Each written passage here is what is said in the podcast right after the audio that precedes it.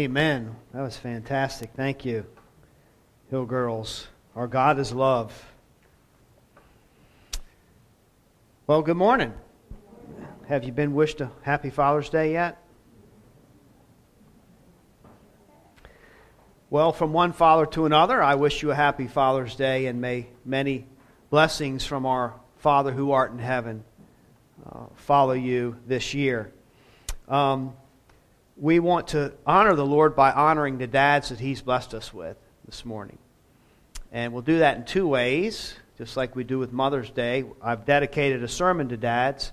And then after the sermon, um, to cheer you up and to tie you over until you get home and, and enjoy a real robust meal, we have a little special treat for you waiting outside for the dads as you exit the church.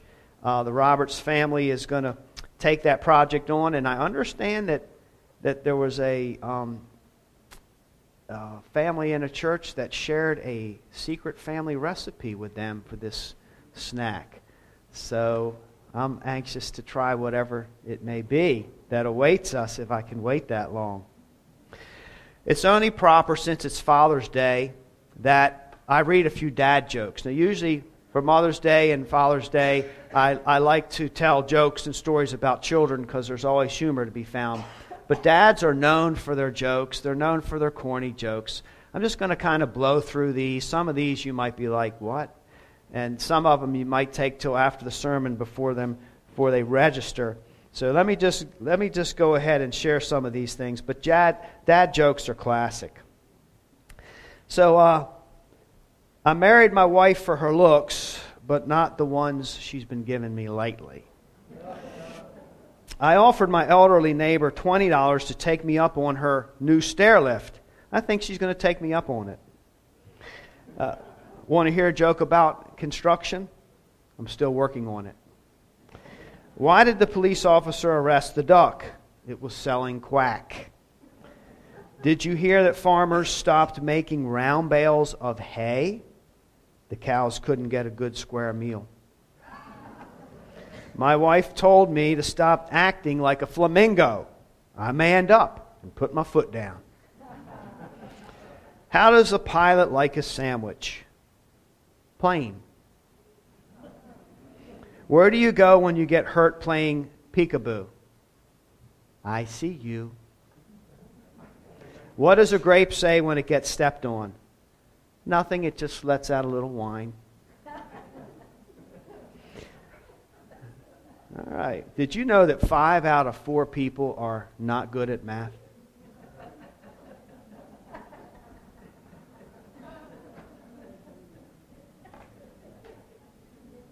That's my favorite.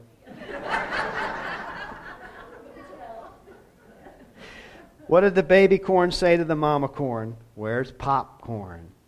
Okay. Can't be all fun, fun and games, folks. Let's dive into scriptures. But, you know, it's only proper that we honor dads in that way. We're going to be in Ephesians chapter 6, 1 through 4, probably one of the most popular texts being preached today for Father's Day. And I had a lot of different ideas and started to go in a lot of different directions, but this is where I landed. But before we, we read those words, just to give some context, um, because it really all ties to, together with fatherhood. The Apostle Paul journeyed to the city of Ephesus on his third missionary trip. And he goes into the city, and you know that Ephesus is a city um, of idols. They were known for making idols, and they passionately worshiped these idols. It was a part of their culture. And this brave apostle, this disciple of Christ who had been changed by the gospel and inspired by God to share the truth with people, unreached people, he goes into this city at the risk of his own life and he preaches the gospel. He shares the good news of Jesus Christ. And though it is a city steeped in paganism, people come to Christ. And so when the darkness comes, when, when the light expels the darkness, uh, when, when grace expels works, and people know and feel the love of God, they change. And so it's within this context of the Christian community there who have been changed by the gospel, he writes this letter. And he starts out with the very first verse in Ephesians 1 1, and he addresses them to the saints who are in Ephesus and are faithful in Christ Jesus. So, the, Father's Day and fatherhood isn't separated from the gospel of Christ. So the whole message of Ephesians, in essence, Paul is teaching this Christian community that the gospel of Christ permeates every area of your life. And it permeates every relationship that you have. God comes in and He just filters through us, the Spirit of God. He filters through us the things that are harmful to us, that are heinous, that are sinful, so that He can fill us with life that we might flourish. He fills us with the Spirit of God. And so this letter is to remind them that the gospel doesn't, you don't just worship God in church or just worship God over here. The gospel is, is transforming of every area of our life. And so he writes about salvation, he writes about uh, prayer, he writes about unity, you know, we follow life and uh, we follow God and we let Christ transform us, even in the midst of all of our differences that we might have. He talks about prayer, he talks about spiritual warfare, and many, many things. So when the Spirit of God comes into our hearts and we hear the Word of God and the truth, it resonates with us. And when we come to Christ, we begin this unending, perpetual dialogue with the triune God. And so as we as we uh, sit in the presence of God, learn in the presence of God, and read His Word this morning, I pray that the Spirit will touch all of us. So, as the gospel permeates, finally in chapter 5, he gets to speak to the family, and he talks to wives, and he challenges wives to be submissive to their husbands, just as the, the church should submit itself to Christ. And then he challenges husbands to love their wives just as Christ loves the church. And in the final chapter, he addresses children, and then he addresses fathers. And of course, I'm going to focus in on fathers, but he goes on to address masters and servants because the gospel transforms every area of our lives. Whether you feel like you're on the top of the world or the bottom of the barrel, the gospel will affect you and change your heart. So, when the Spirit speaks, I pray that we are listening. And as the Spirit leads, I pray that we are following. So, with that understanding that fatherhood isn't, isn't disconnected from our Christianity, it's not disconnected from our worship, it's very much a part of the sanctification and the glories and the goodness of the gospel. Let's read these words in chapter 6, the first four verses of the book of Ephesians. Children, obey your parents in the Lord, for this is right.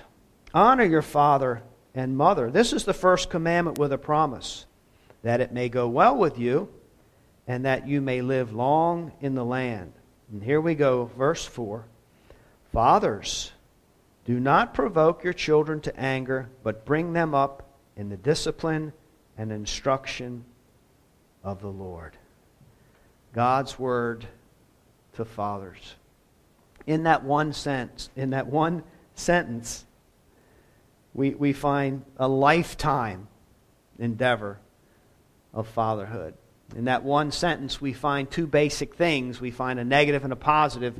It's the Word of God telling us, don't do this, and the Word of God telling us to do this. It's, it's the, the taking off and the putting on concept. And it immediately tells us that there's the potential in every father to do both of these things.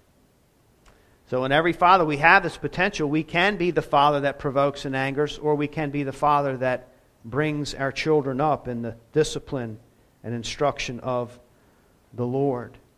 We can put down, we can build up. What role will we fulfill? So let's unpack this. First of all, we'll look at the negative, where he says, Fathers, don't provoke your children to anger. What does this mean and how does this happen? Well, it means, first of all, something that is often overlooked, and that is that children have feelings. It, it matters, you know, from a father's perspective. If, if we're not to elicit certain feelings and emotions in our children, it's because children have feelings. And we can father them in a way, again, that, that tears them down and belittles them, or we can f- father children in a way that builds them up. So, how they feel and how we interact with them matters. And we take that for granted today. But it's often overlooked that when these words were written in that Greco Roman culture, fathers had absolutely all authority over every area of their children. This is the culture where dads, if they didn't like a particular infant, would take them to the cliff and throw them over. And so the feelings of their children didn't matter at all, really. Now, a father might care about a child. I'm not saying all dads were ruthless, but what I'm saying is that in this culture, technically speaking, the feelings of children uh, didn't matter. And whatever dad did, he just did. And it was unchallenged and unquestioned. So, for God to hold fathers accountable in this way, actually, though we take it for granted, is a new concept. This alone is the gospel transforming a culture, a whole people who used to think this way about children, and now God is saying, Fathers, I want you to think this way about children. Be considerate. What are their struggles? And what role are you playing in their lives? It goes well with the gospel teaching of how the strong are to come alongside the weak. The second, how does this happen? How can we provoke? Well, mainly by neglecting the second command of what we should do. What we're supposed to do is bring them up, and I'll speak to you about that. But, but by neglecting this, and this is often done in two ways as well. We can provoke our children by under disciplining them, and we can provoke our children by over disciplining them. I didn't get a single amen from the children in this church. Probably wise. It's a sign of wisdom from the kids here. so, to under discipline a child can cause their hearts to feel unloved, unsafe, unsettled, uh, cause them to search for safety and love somewhere else. They feel like they're left on their own. And they're young and they're vulnerable and they're still developing and they need that special care. They, they need to be instructed. And sometimes that's a discipline of all uh, degrees there. It might be a slap on the hand, it might just be a stern word, it might be instruction. When I was a teenager, I, I uh, was angry at my parents a lot angry at them a lot because I wanted to do what I wanted to do. And, you know, friends are important when you're a teenager. And if my buddies happen to all be spending the night over such and such's house, I wanted to be in on that. And yet my parents, you know, they didn't fall for that all the time. And they would ask questions, well, who's going to be there? What's the parental supervision? What exactly will you be doing? And it drove me crazy. And I was mad at them because I didn't get to do things that a lot of my friends were able to do. Their parents weren't as strict, you might say. So I stayed angry a lot. But it wore off very quickly. You know, I didn't stay angry for life. And I look back on it now and I see actually had they not cared for me in that way, I would be angry for life. But I was just angry for a short time because they cared for me. But when your parents don't care for you or your dad is not there for you, then you get in this whole thing where you have father issues and you are angry for life.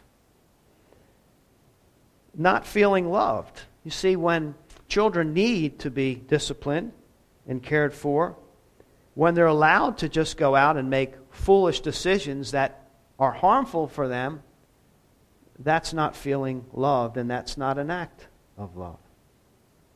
So, another form of under disciplining is what we might in our culture call spoiling. Have you ever been called a rotten, spoiled child?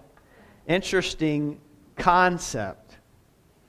Because what do you do if you leave food out that needs to be refrigerated? It spoils, it's rotten. Now it's, it's not good for anything. And that terminology transferred into the family. And then if you have a child who is spoiled, it means, oh my goodness, they're ruined in some way. They don't listen to anybody. They're not good for anything, so to speak. Now, that's kind of harsh words, but that's where that idea comes from.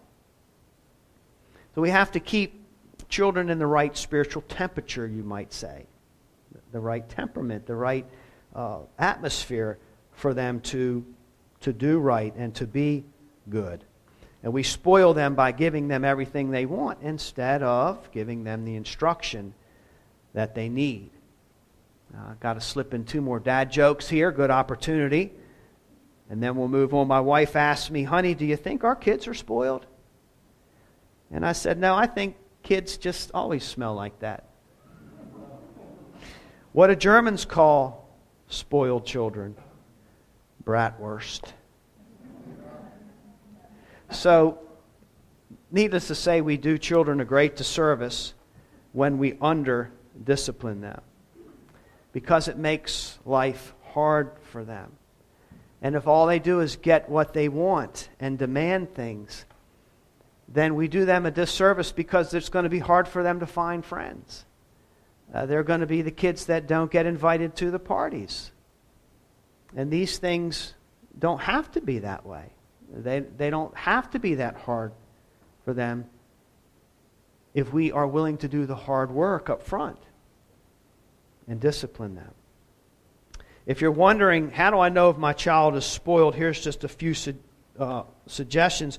Uh, when you tell them no and they throw a temper tantrum, no matter where it is, until they get their way. When they're not satisfied with what they have, they always want more. Uh, when they think the world revolves around them, everybody and everything exists to make them happy course, that makes them very demanding and miserable in the end because life doesn't work that way. Uh, spoiled children are often sore losers. They make excuses.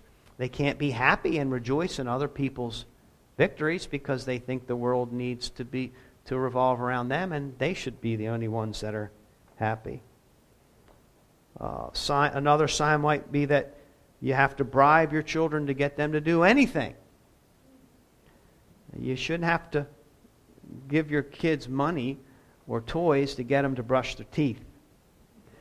So there's a few signs there of maybe I'm not on the right track. Maybe I need to uh, do a little more instructing there.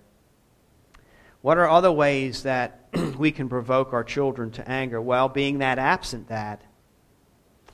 The dad that has decided, well, you know, I, I, I think I love my wife and my kids, but it's really just a, a matter of having more important things to do. Otherwise, I would spend time with them. So, an absent father doesn't spend time, doesn't involve himself in his children's lives. Interesting quote by a man who never had children, though he wrote probably one of the best children's book series ever C.S. Lewis. He had two step stepchildren, but he did not have children. He says children are not a distraction from a more important work, they are the most important work. So, absent fathers are just, they're, they're unengaged, they're not involved. Maybe uh, they, they ignore you. Maybe they don't provide as well as they should. Maybe they're just lazy and, and think of only themselves. But all of this, one way or another, can really frustrate a child because God put us in that place to serve a specific role in that child's life and well being and upbringing. Fathers have the exact qualities because God designed the family. And so fathers have the exact qualities, as do mothers, in different areas that our children need to be whole. And another way that I don't think I've ever heard in a sermon before, another way that you can provoke your child to anger, dads, is by disrespecting their mother. if you disrespect their mother, then you will cause them to be very unsettled and potentially very angry because they love their moms and they need your, their moms. And it, it messes them all up inside when they know they're supposed to respect and honor mom and dad, but dad isn't honoring the mom of the house. And a lot of young men can be very provoked to anger for that. You've heard many times that we have a whole generation of children that are embittered against their dads for a lot of these reasons. It's a deep frustration that, that people are carrying around in their hearts and in their minds. And yet, the, the importance of fatherhood can't be underestimated. It's just this, it's so, so important. It's so important in, in not just families and marriages, but society as a whole. Fatherhood is so important that it was designed to affect every area of life, just like the gospel. Like if we're negligent in our fatherhood, we are literally not just affecting our families, but society deteriorates when we neglect our God given jobs as fathers. It has far reaching ramifications. The 40% of kids do not have a dad in their lives, and those are five times more likely to be poor.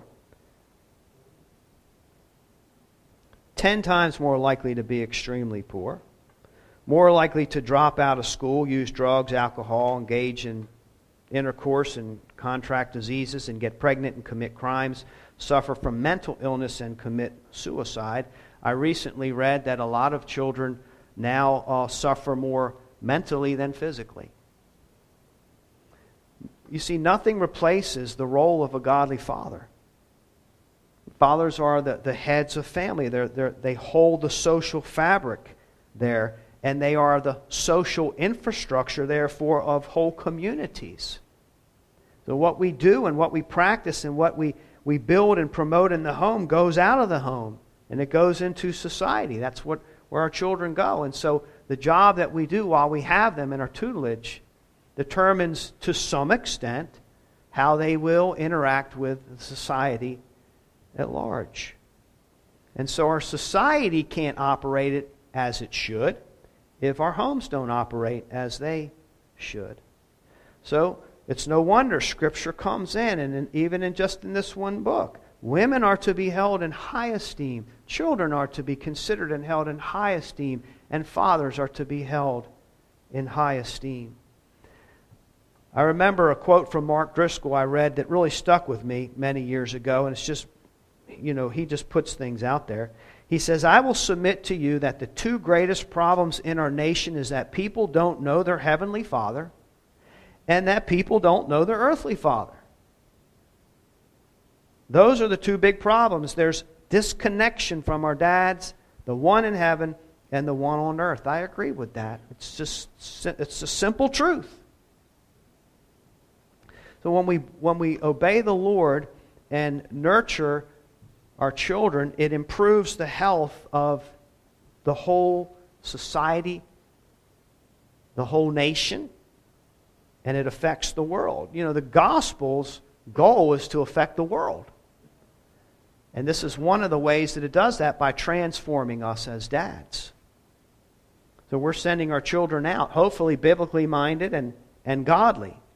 Hopefully, hopefully, we're sending them out to be hardworking and to be respectful and to be honorable to be honest, and most importantly, to know and to love God, because that's what makes the difference. The God, the gospel has to be in it. That's the higher reason. That's the reason above the sun that Solomon can't find in Ecclesiastes. Why should we go to the trouble of fatherhood? Because there's purpose and meaning. Why? Because God put it in there. He designed it. And when we do fatherhood rightly, it's a form of worship. And we please Him and we honor Him. And He blesses us and it affects our families and it affects our church community and our societies.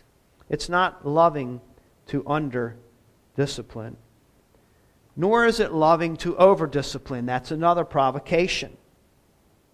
Discipline has a purpose.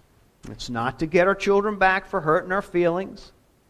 It ha- it's of redeeming value. It's all about shepherding a child's heart. It's leading them back to God. They've gone astray. They need to be right with God.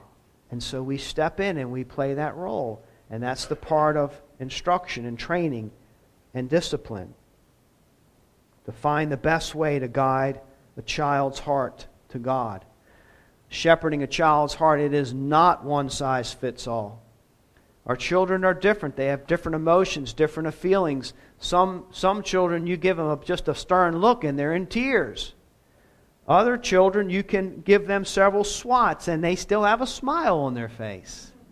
They're different. And we, as dads, need to understand our kids. How do they operate? What's it going to take to lead them back from their waywardness? So, what are we to do if we're not to provoke them? Second, we bring them up in the discipline and instruction of the Lord. Uh, the whole uh, terminology of bring them up, it means they're growing, right? They're growing, and we want to help them grow in the right direction. They're growing. You're constantly having to buy them more shoes. Their pants are high waters now. You know they're growing. But we don't want them to just grow. We want to, them to grow in the right way. We want them to be nurtured and trained, just like you would take a plant or a vine of some sort, and as it grows, you're, you're conforming it to the shape that it can be the most fruitful. The end goal in all of this is that they would be responsible and godly enough to be independent, uh, to be their own people, to serve God on their own, and perhaps start their own families someday. To we raise them up so eventually they will move out as responsible Christians and citizens, mature and wise, able to take care of themselves and able to take care of others. There's a temptation, I think, in many uh, homes and parents' hearts, and that is to not train our children to be independent. But we love them so much, we want to keep them around. We don't want to send them out. And so we fight their battles for them. And we kind of train and nurture them to keep coming to us so that when the time comes and they're old enough, they should be out on their own, they still need us, they still depend on us. They've never learned to be personally responsible. That's not bringing them up. Their growth is stunted. So we want to train them so that they can make it on their own. And we do that by giving them freedoms. We test the waters. Uh, we give them a little rope. We have to understand that, you know, kids want to grow and they want to take on more responsibilities. And we have to test to see, well, can you handle this freedom if you want it? Can I trust you in this area? Prove yourself to me. And so we give them a little rope. And if they, they fail, we take it back in. If they need a little more training, we give them a little more rope. But all that's within the safety of our own home. Because when they get out in the real world, the ramifications will be worse. It's an act of tremendous love and care. But it also means that we have to let our kids make mistakes. We have to let them fail sometimes. That's a part of life. But again, in the safety, under our care, the safety of fatherhood. This is bringing them up, and it's a very, very gradual process. None of this happens overnight. It's day and night that we interact and are involved and we're communicating and we're dialoguing and we're observing and we're watching and we're caring. But we don't want to keep them too long. We don't want them to move out too soon either. A lot of parents are just in a big hurry to get their kids out the door and they're not trained yet. They're not ready for, to take on the responsibilities of life. And it's a crash and burn. If you take the training wheels off too soon, there's going to be blood. There's going to be scrapes. And we want to try to avoid that as well. So, what's the course material of this instruction that we're to offer? Well, it's, it's revelation, it's God's holy scripture. We teach them who God is, we teach them about God, we read God's word, we, we discuss God's word, we train them in God's wisdom. This is divine wisdom, this is wisdom that the world would not have if God did not speak into it. This holy word. And it makes us wise and it makes them wise. And so we learn and we train and we learn and we train. And we share our failures with our kids so they know that we're not hypocrites. That's okay to do that. Uh, son, I, I messed up. And I need to go back to God. I need to repent in this area. Age appropriately, of course. Our kids need to see how we fail, but also how we get up on our feet. That's the gospel. How has Christ forgiven me? How am I getting over this? How am I, how am I overcoming the battle in my life? It's all that interaction with that coarse material, and it gets us back to Deuteronomy 6 7, where in the Old Testament, God uh, taught fathers when do you teach your kids God's Word? All the time. When you walk, by the way, when you sit, when you stand, when you rest. In other words, when you open your eyes and look out in the world, there are, there are multiple teachable moments to bring in God's truth to the situations that we face every day in life. That's how the, Solomon did it in Proverbs. He says in Proverbs 7 At the window of my house, he's observing, I looked down through the lattice, I saw among the simple, I noticed among them a young man, a youth, he had no sense. He was going down to the street near the corner, walking along in the direction of her house at twilight at the day was fa- as the day was fading and night was setting in. And in Proverbs, you have a father who is observing life, he's observing people, he's observing foolish things and wise things, and he's pointing them out, not out of arrogance, but these are teachable moments. Every day there's opportunities that we can take. You drive into the city and you see a homeless man and he's on the corner. and He has a sign, uh, "We'll work for food." It's a great teachable moment right there. There's a lot behind that statement. What does that mean? What do you think has happened to this person?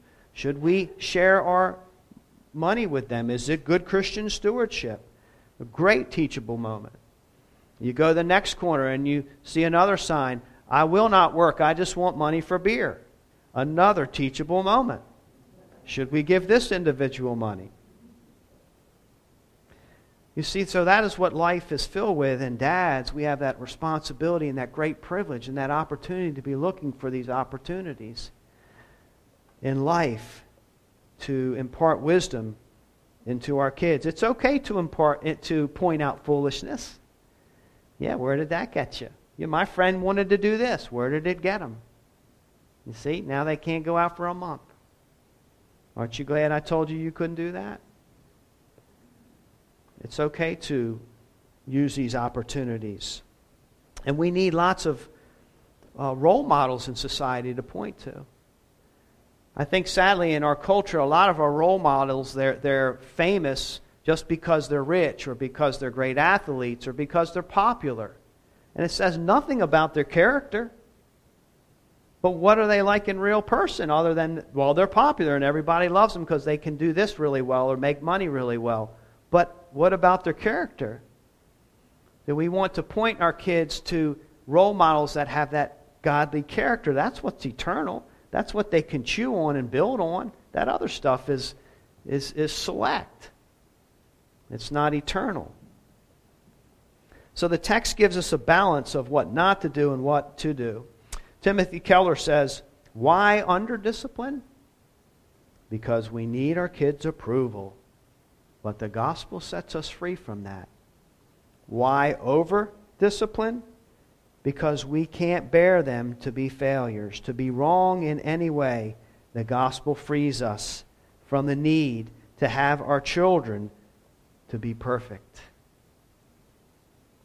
Now, that is a pitfall for many Christian parents.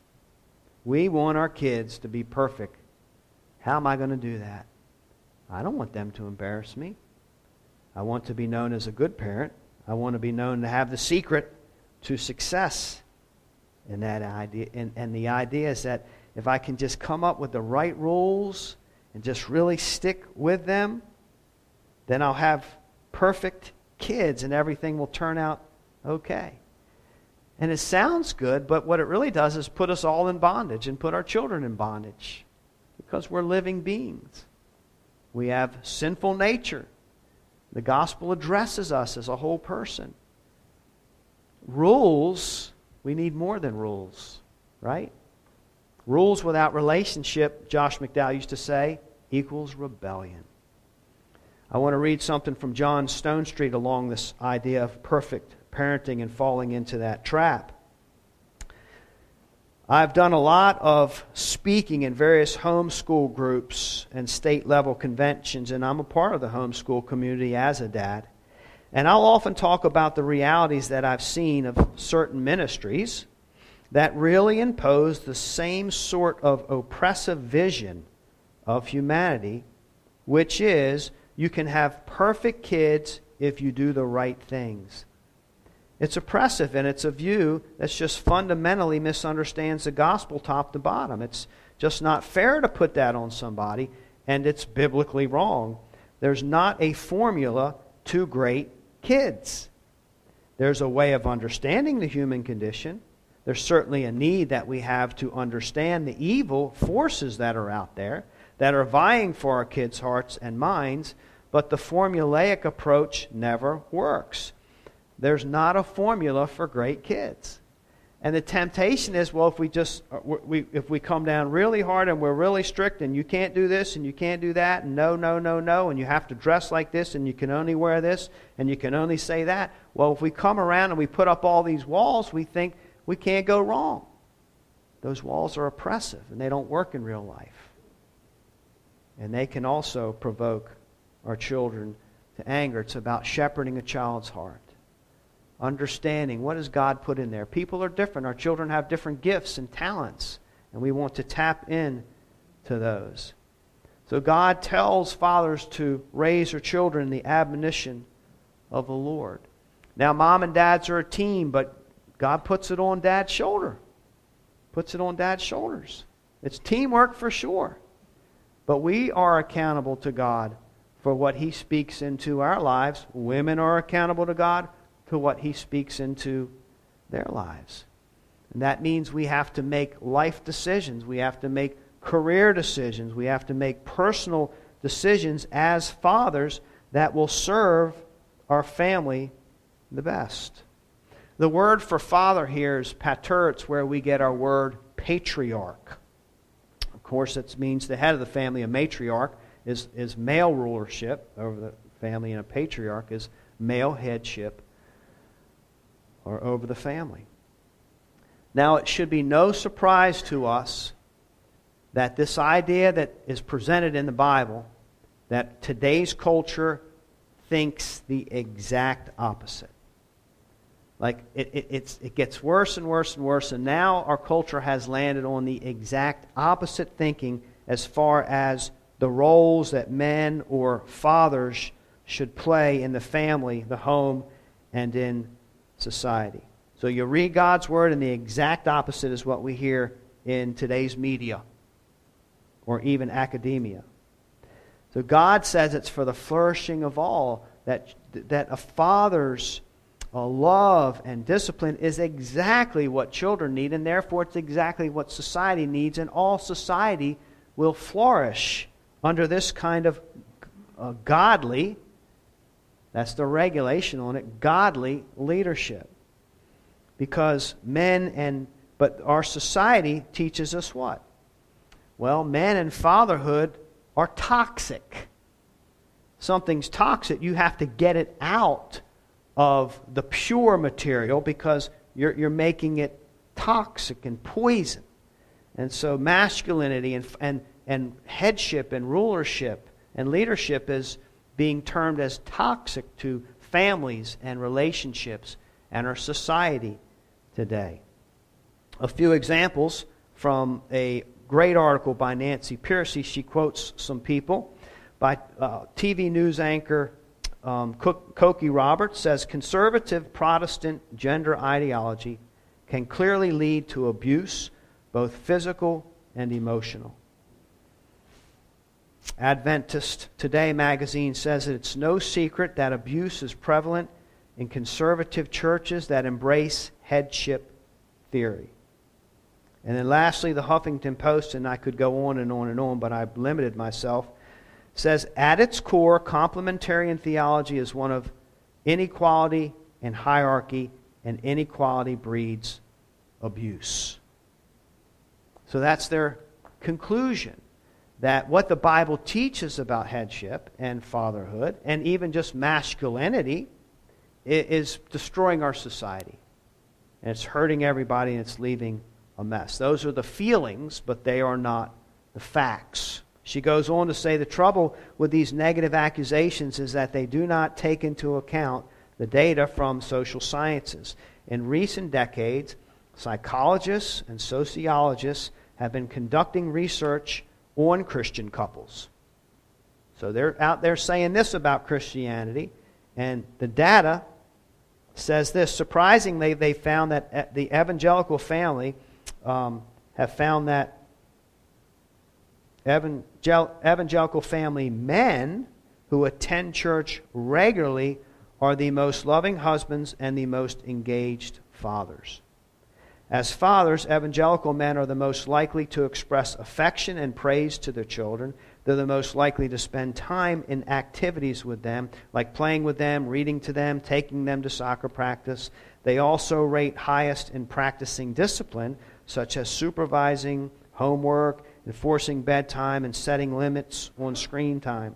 She goes on to say, and I'm, I'm winding down now similarly, the wives of an evangelical family ranked highest in terms of saying they feel loved and appreciated by their husbands. These couples are less likely to divorce. And they have the lowest rate of domestic violence of any group in the United States. Now, you don't hear that in the news today, do you? All you hear is abuse, toxicity. And yet, when you actually look at the facts, and these are this isn't, this isn't, this isn't just Christian material, these are sociologists. And they are looking at people. But when you actually, instead of just uh, setting up a straw man, you study Christian couples and you study specifically evangelical Christ, Christian couples, they have the lowest rate of domestic violence in the United States.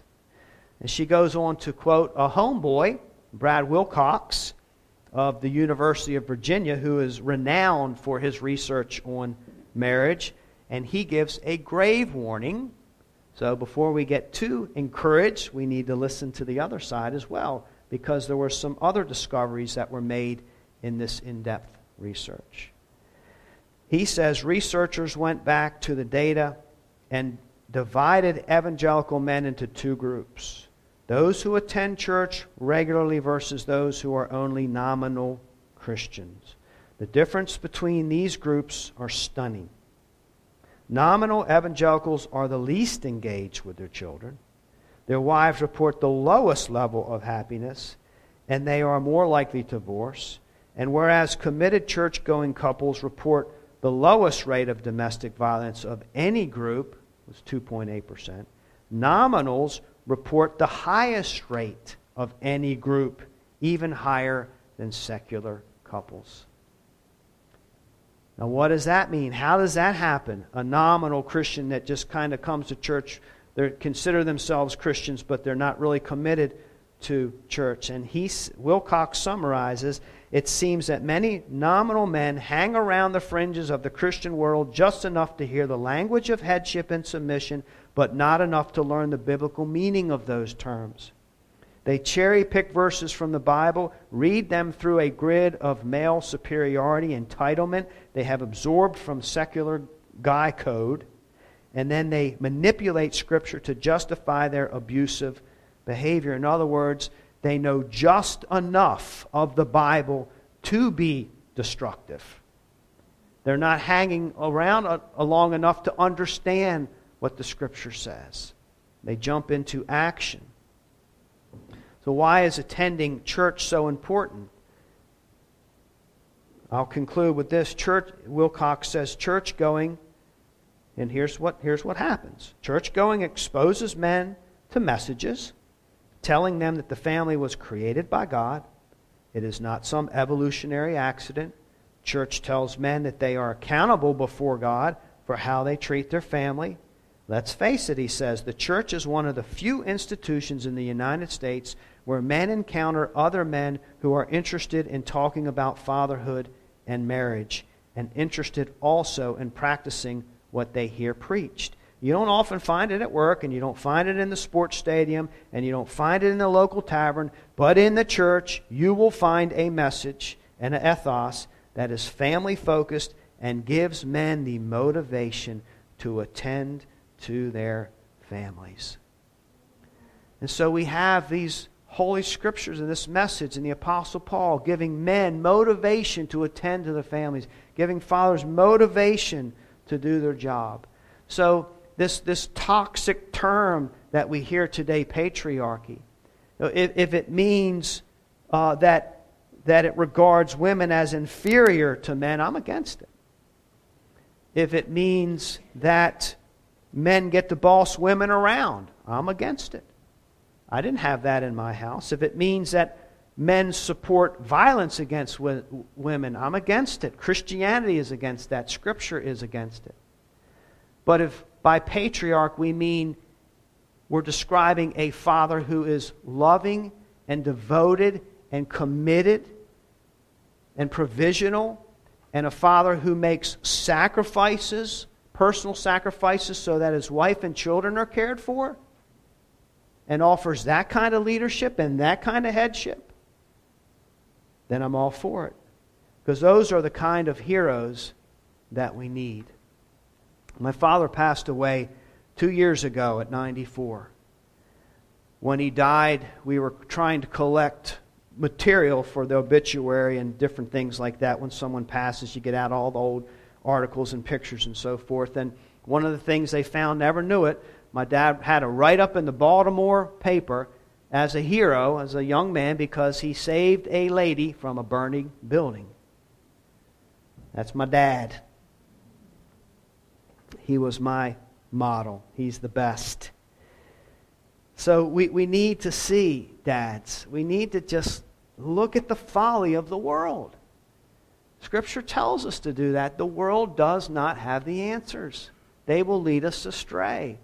It's knowing God rightly and applying the Word of God rightly as a man of God that gives us the best potential to flourish in our lives and to have an impact on society. Let me just close with this. Cultures are important. We're, we, we are born into a culture. We're born, our world has a culture, nations have a culture, our state has a culture. Even this little Southside Virginia part of our state has its own culture. Christianity has a culture, and New Covenant Fellowship, we have our own culture here. It's inevitable, it's unavoidable. We, we just, based on our decisions, um, values determine beliefs, beliefs influence um, our behavior, and behavior shapes a culture. And so we have that going on here. We have an opportunity as we avail ourselves to God's Word to create this culture that holds what God holds in high esteem women, children, fathers, family. We can create that culture. Now, we have a culture of life here. I love the pitter patter of little feet. And I've heard a lot of people say, Isn't it great, though it may be a little dangerous, but isn't it great to see the kids running all over the church? I've had a lot of people tell me that. We are single handedly at New Covenant Fellowship fulfilling the great, commit, great cultural commandment to multiply and fill the world and fill the earth. We should be proud of that. That's a good thing. We have five I believe it's five women expecting babies. If we include Nisi, it's six expecting little babies to be born. It's a culture here. I love it. And we can continue in that biblical mindset of also a culture that, that uh, loves and adores what God does in family, encouraging one another. Let me leave you with this. If the world's such a mess, and if men really do have such an impact on what happens in it, if the absence of fatherhood is causing the many social breakdowns we're suffering, then the social good can be traced back to a dad who was there. You see? If, if you unravel this to get the mess that we have today, then to regain it, you have to trace it back to a dad that was there, to a dad that was committed, to a dad that loved his children, disciplined his children, protected his children, cared for his family, brought them under his wing. And if the long term success of children is determined by whether or not they were raised in a stable home with married parents, then we want committed moms and dads. So you see, there's always hope. The Bible is filled with hope. Because the devil came to kill, maim, and destroy, and Jesus came to give us life, and life to its fullest. And we just need to understand that as we come here, and hopefully regularly and not nominally, that the gospel of Jesus Christ has the power to transform our lives in every role that He has called us to. And that includes the role of fathership, fatherhood, and every relationship that we have. So, fathers, do not provoke your children to anger, but bring them up in the discipline and the instruction of the Lord. May God bless the preaching of His word.